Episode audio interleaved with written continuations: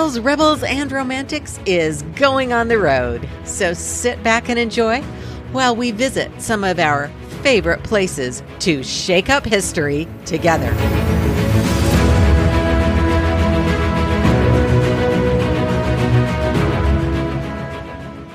With some exciting speaking opportunities coming up in Washington, D.C. and in New York City, as well as on the high seas, I'm off on a research road trip. This time I thought I'd take all you wonderful listeners along with me. So today I'll be telling you about the history places I'm planning to visit, as well as what I especially love and why. Then next week, I'll be celebrating my time in London with a special repeat episode of one of my favorite and yours, the discovery of Anne Boleyn's falcon and its journey from the celebration of Anne Boleyn in all of her glory to its disappearance after her fall, then to its stunning discovery and return to Hampton Court in glory once more. Then I'll be broadcasting from London in real time to share all the royals, rebels, and romantics I'm discovering along the way. So let's go on the road to explore some history. First, the Tower of London. As a place where history comes alive in all its glory and sometimes its gore, the Tower of London is one of my absolute favorite places. It's one of the most visited places in the world, but there are still some surprises waiting for you. The most recent time many of us have seen the crown jewels on display was at the funeral of Her Majesty the Queen. The imperial state crown, along with the orb and scepter, was placed on the Queen's coffin for her procession and funeral ceremonies, then removed and placed on the altar in a symbolic return to the monarchy itself. The crown jewels are some of the most powerful symbols of the monarchy and represent the magnificence that defines royalty. They're kept under armed guard. And despite that delightful episode of Sherlock from 2012, they cannot be so easily accessed or worn. They are closely guarded, but can be seen in the jewel house. The crown jewels are used regularly for important national ceremonies. We will certainly see them in the upcoming coronation of His Majesty King Charles III. And check out those ravens. It's said that the royal astro- astronomer of Charles II, named John Flamsteed, complained about the ravens interfering with his work at the observatory in the White Tower, and that he asked that those ravens be removed from the tower. The king considered the request, but was warned that if the ravens left the tower, the tower would crumble and the kingdom itself would fall. So the ravens continue their protected status as tower watchbirds. The ravens roam freely during the day and have been known to steal all kinds of things from unsuspecting visitors, from a bit of lunch to a shiny object or bauble. They are intelligent birds with distinct personalities, but they are certainly not tame pets. They respond to the Raven Master, who takes excellent care of the eight ravens currently in residence Jubilee, Harris, Grip, Erin, Poppy, Georgie, Edgar, and Branwen. No trip to the tower is complete without a visit to the White Tower, the most famous capel- castle keep in the world and the oldest building in the tower complex. It was built by William the Conqueror in the 11th century and intended to prove to his subjects and to all the world that his reign was secure and it would be foolish to even try to unseat him. You approach the building via the wooden stairs, designed to be easily pushed away or burned in case of invasion. You'll pass the spot where two small skeletons were discovered, the potential remains of the princes in the tower. Then carry on upward to see the breathtaking royal armor of Henry VIII, Charles I, James II, and more. Have you ever wondered how big Henry VIII really was?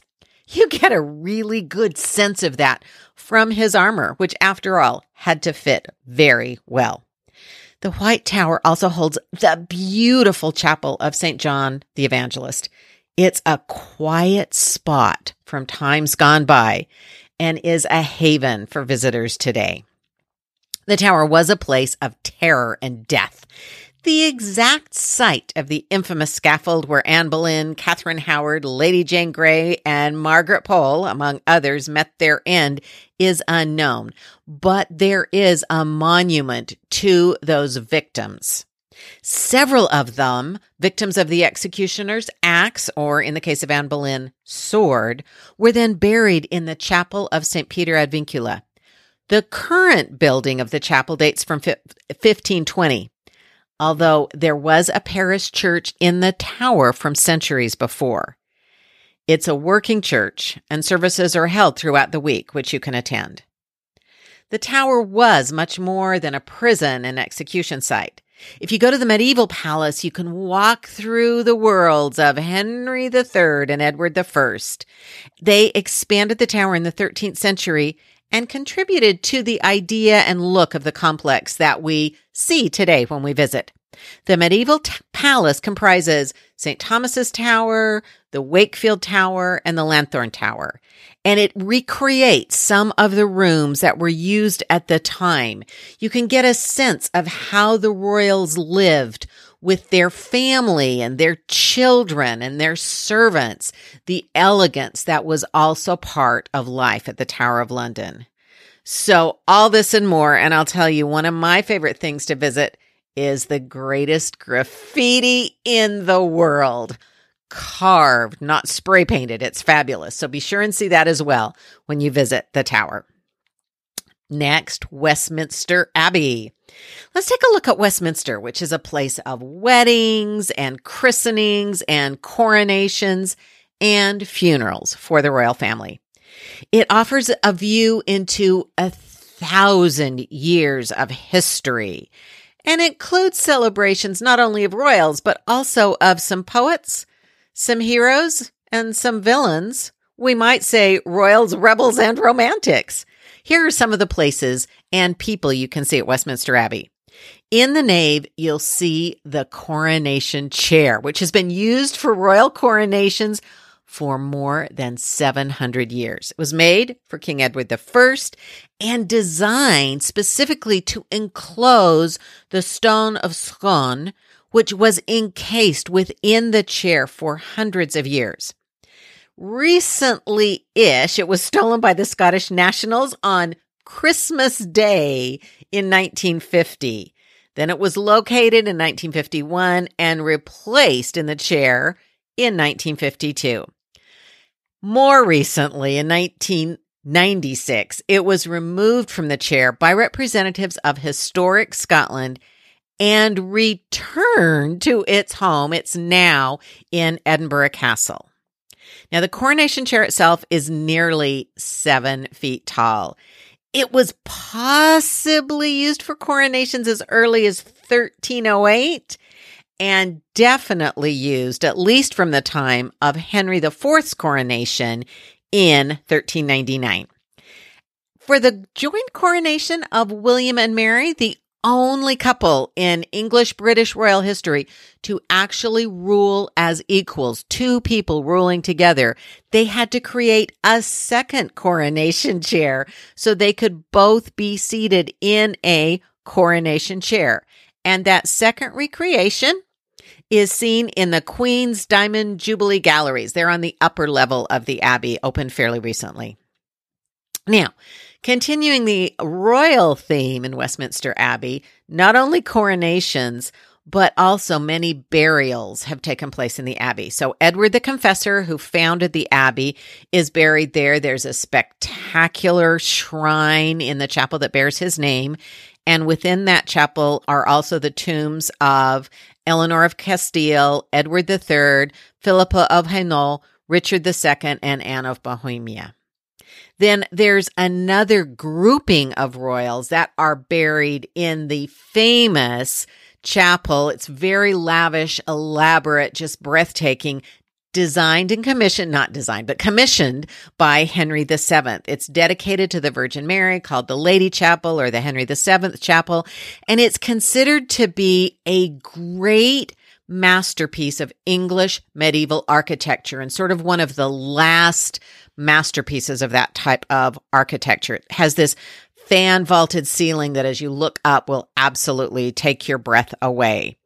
So Henry VII commissioned the chapel and then he selected Pietro Torrigiano to create the bronze, bronze effigies, one for himself, one for his queen, Elizabeth of York, and one for his much loved and revered mother, Margaret Beaufort, who outlived her children and was the final one of that group to be buried there.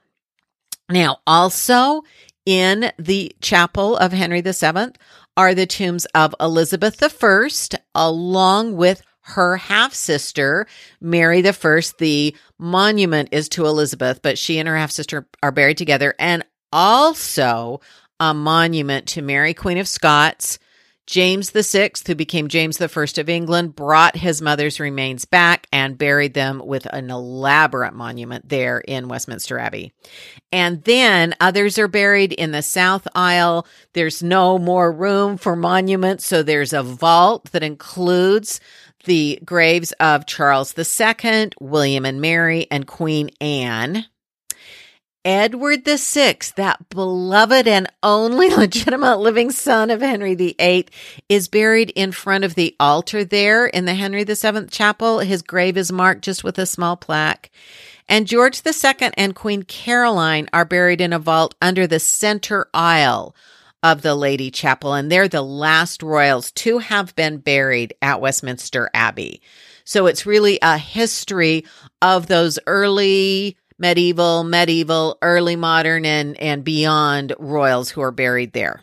But royals are not the only ones who are buried or commemorated in the abbey. So prominently placed as you enter the abbey is the grave of the unknown warrior, which is a British soldier who was a British soldier. His remains were brought back from France on Armistice Day on the 11th of November, 1920. And there's a marble slab, a black marble slab that marks this grave and has the inscription, quote, Beneath this stone rests the body of a British warrior, unknown by name or rank, brought from France to lie among the most illustrious of the land, and buried here on Armistice Day, 11 November 1920, in the presence of His Majesty King George V, his ministers of state, the chiefs of his forces, and a vast concourse of the nation.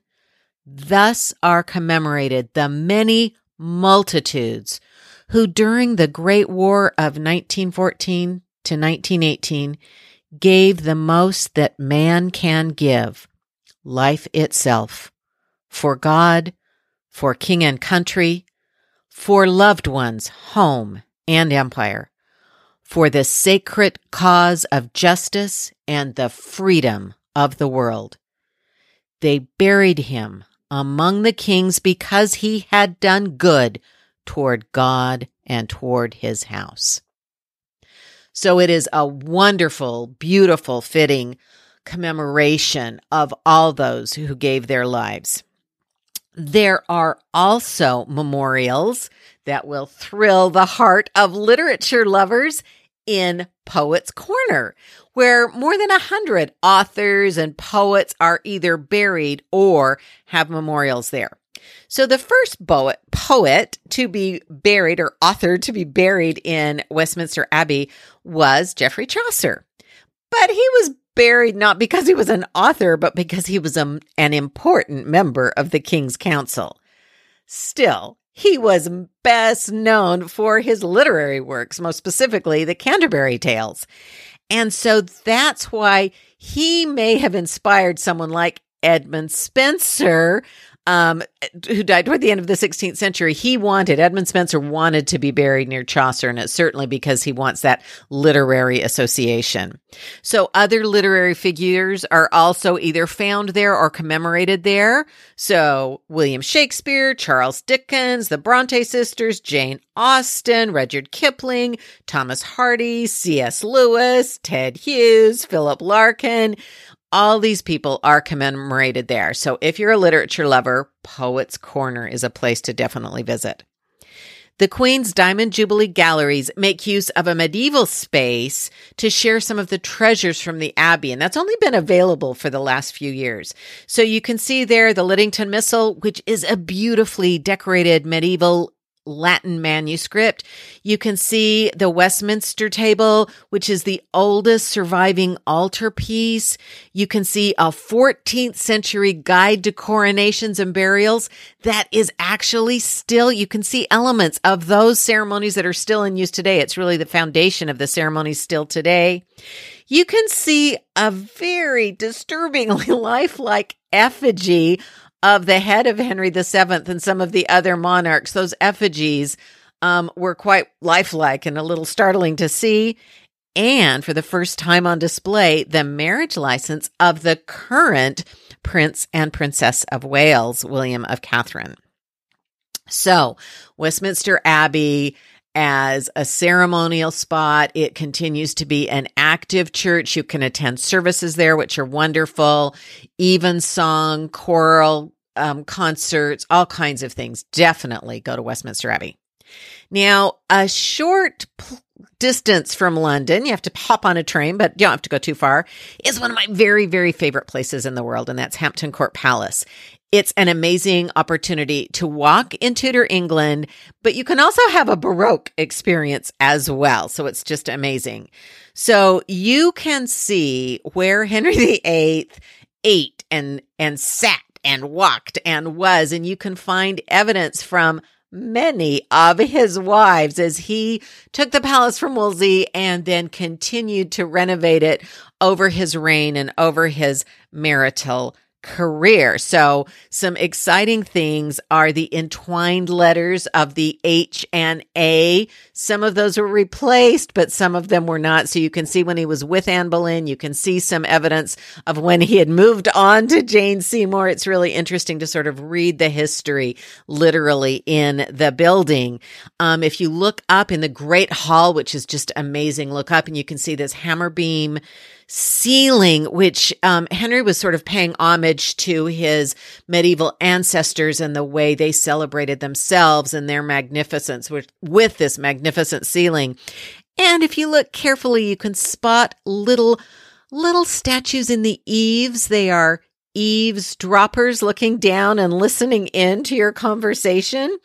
Um, the Great Hall, of course, was used during Tudor and also Stuart times for dancing and for feasts and for entertainment. And in fact, we know that Shakespeare's play Midsummer Night's Dream was performed for the court of James I at Hampton Court in the Great Hall. Now you can see that the walls are hung with the tapestries, the Abraham tapestries, which Henry VIII may have specifically commissioned for himself. Certainly he's the one who purchased them and brought them into the then English royal family and royal collection. And when Charles I was executed and Oliver Cromwell had all of the trappings of royalty, all of the royal collection, valued and appraised. It was the tapestries who tur- which turned out to be the most valuable item in the royal collection. And so it's really amazing that we can see these in Hampton Court. And in the Great Hall, there is something new, which, and I'm, I'm literally counting down the days till I can get my eyes on this. It's that Falcon badge of Anne Boleyn. It was discovered by antiques expert Paul Fitzsimmons. And despite its being covered in soot and grime, he recognized it was something very, very important. And now it's been determined to be so similar in size and style to the other Falcon badges of Anne Boleyn that curators believe it was very likely part of the palace's Tudor decor. And it's currently on view in the Great Hall, which is really exciting. So if you imagine that great hall filled with people who are ready to eat, you know, they need some food. And that's where the Henry VIII kitchens come in. In Henry VIII's time, he expanded the kitchens at Hampton Court in particular. It was one of his favorite places and more than 800 meals were produced every single day when court was there those kitchens or big portions of those kitchens survive. And these were the largest of, of the kitchens in any of Henry's palaces. So it's really exciting to see a glimpse of those and get a sense of those. And in the time, there were fires blazing and there were roasting pits and, um, everything was just so hot. And in fact, there had to be rules passed that the scullions had to wear clothes to stop going around naked because they just shed everything to try and beat the heat. Um, it occurs to me that the fear of being burned or splashed on might make you want to wear a lot of clothing, but apparently, um, it, it, the place was described as a quote veritable hell by a visitor, and it was just so hot. And those kitchens that Henry VIII expanded and and had built were actually used for you know actively for 200 years, so they were there a long time. Now, we shift over to William and Mary. They spent a lot of time at Hampton Court, and so they wanted to really renovate.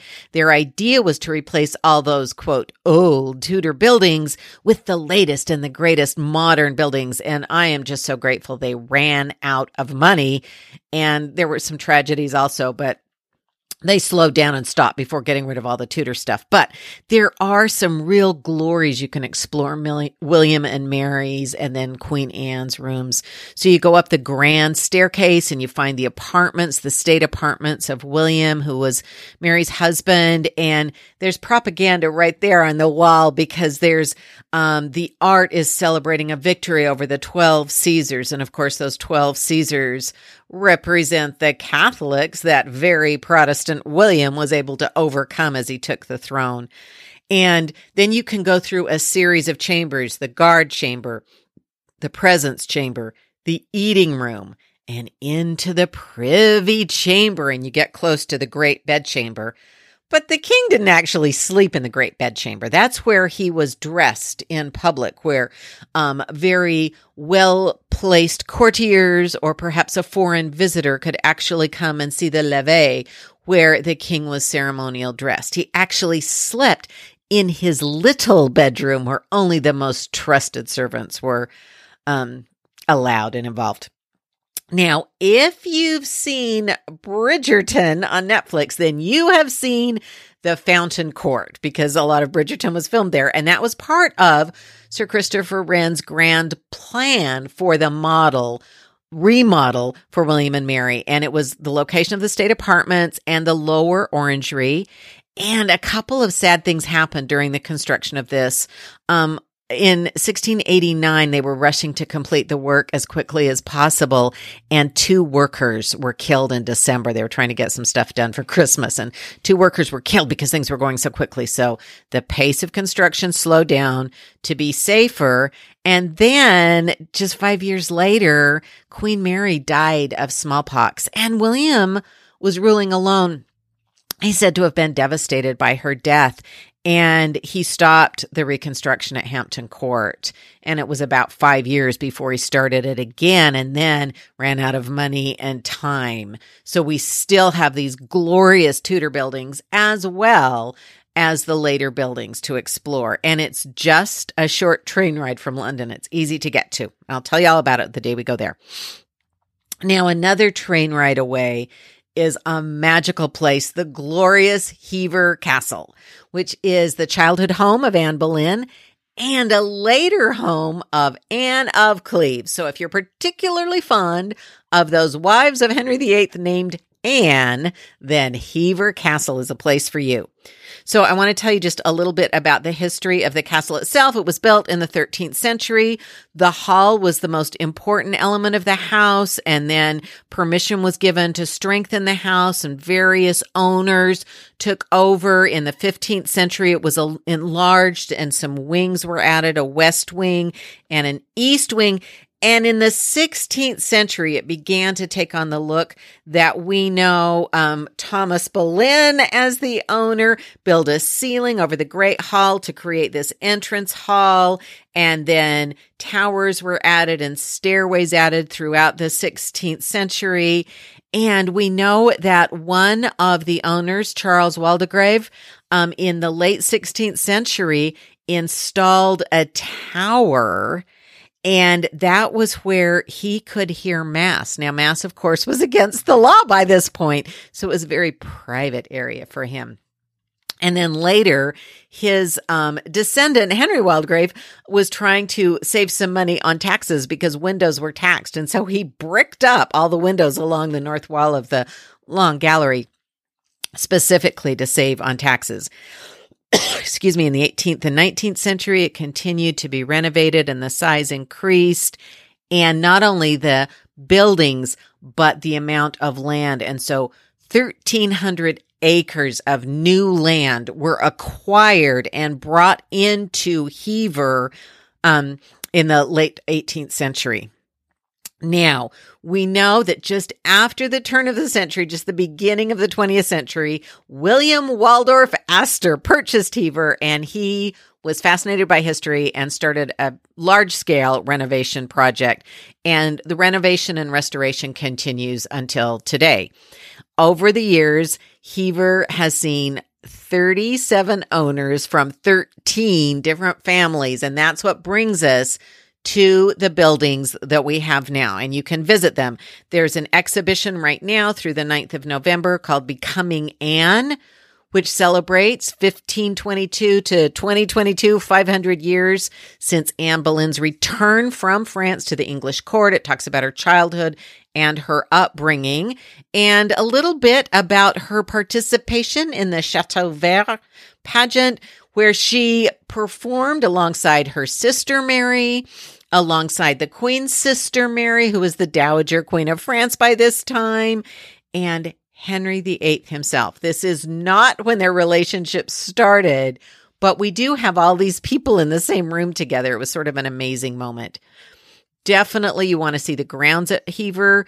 Um, the gardens are just extraordinary. There's a 38 acre lake you can look out on fountains. There's a Pompeian wall, an Italian garden. It just takes you back to another time and place, and it is absolutely breathtaking. So, plan lots of time for the castle and lots of time to wander around the gardens. Definitely worth the trip. Now, of course, it's not all fun and games for me on this trip. I'm doing a lot of research, which is also really incredibly fun and magical for me because I get to go to two extraordinary places, the British Library and the National Archives. And I want to tell you a little bit about them as well. So the St. Pancras location of the British Library is the main place to go and it's close to King's Cross um, tube station. And that, if you are a Harry Potter fan, you definitely want to go to King's Cross, where you will spot platform nine and three quarters. You can see if you can get into the magical world. There's a great Harry Potter store. And actually, King's Cross Station has just undergone a renovation. It's fabulous. So you walk from there to the library. It's open to the public. There are lots of events held there on site, also online if you're not there. Um, there are exhibitions. There is a treasures gallery, which showcases some of the different treasures from the collection. So here are just a few things that have been there recently. A letter signed by Henry VIII, something from the Bronte sisters, um, notes of genetic pioneers like Marilyn Monk and Kathy Holding, and then other things you can see there Jane Austen's desk. There are sacred texts and maps from all over the world. There's a copy of Shakespeare's First Folio on display. There are just all kinds of things to see. Often there are special exhibitions, and that's where I was earlier this year to see the marvelous exhibition of Elizabeth I and Mary Queen of Scots also, there at that same time was an exhibition about the Beatles. So you can really see the whole world. And if you want to dig deeper and do your own research, you just have to go on the website and you can apply for a reader's pass. So, website is bl.uk. Of course, I'll have all these websites from these places in the show notes. So, uh, that's right in London. The archives are a little further afield. You can certainly get to them. Definitely worth a visit. I went, uh, there's district, there's underground lines, there's overground lines. You can go to Kew Gardens and just it's a very nice walk from there. If you are brave enough to drive, which I admit I am not, there is also a car park there. So get yourself to the National Archives at Kew. They are absolutely beautiful. It's it's a very nice little walk if you're going from the station. And also as you enter the grounds of the archives, you'll be greeted by these swans swimming. It's just, it's just wonderful. Now, the exhibitions there are available and free and on, except between exhibitions when they are taking one down and installing the next. And unfortunately, I have to admit, my trip will be in one of those installation moments. So I won't get to see, I won't be there quite long enough to see the treason exhibition. I may have to go back, which is opening appropriately enough on the 5th of November, which makes it easy to remember, remember. Um, there are a lot of online events held on the archive, so check out their website. And if you're if you're there, there are a lot of family activities for kids of various ages and their families, and so it's a it's a great, very friendly and welcoming place. And with research there, you can see what's going on, what what research the staff and the students are doing. Um, you can also contact the research team. You can attend seminars that are put on by the archives or conferences highlighting some of the research that's going on. And you can conduct, learn more about conducting your own research. Again, go on the website and you can apply for a reader's pass. So after all that, and I know I've been talking 100 miles an hour because I wanted to share some of the things I'm so excited about. You can see why I'm very happy to paraphrase Dr. Johnson that when someone is tired of London, they are tired of life for quote, there is in London all that life can afford. And that's how I feel. So now that you know why I'm going and some of the places I'm going, I would love to hear from you. Where have you always wanted to visit in London or or in the surrounding area or England? Where what's on your bucket list? What's in store for you? Or is there something you'd like me to find out or see if I can grab a picture of or something? I would love to hear from you your own thoughts about this wonderful place, England, London, where so much history happened. So I can't wait to take you on this journey with me to meet royals, rebels, and romantics in their own stomping ground.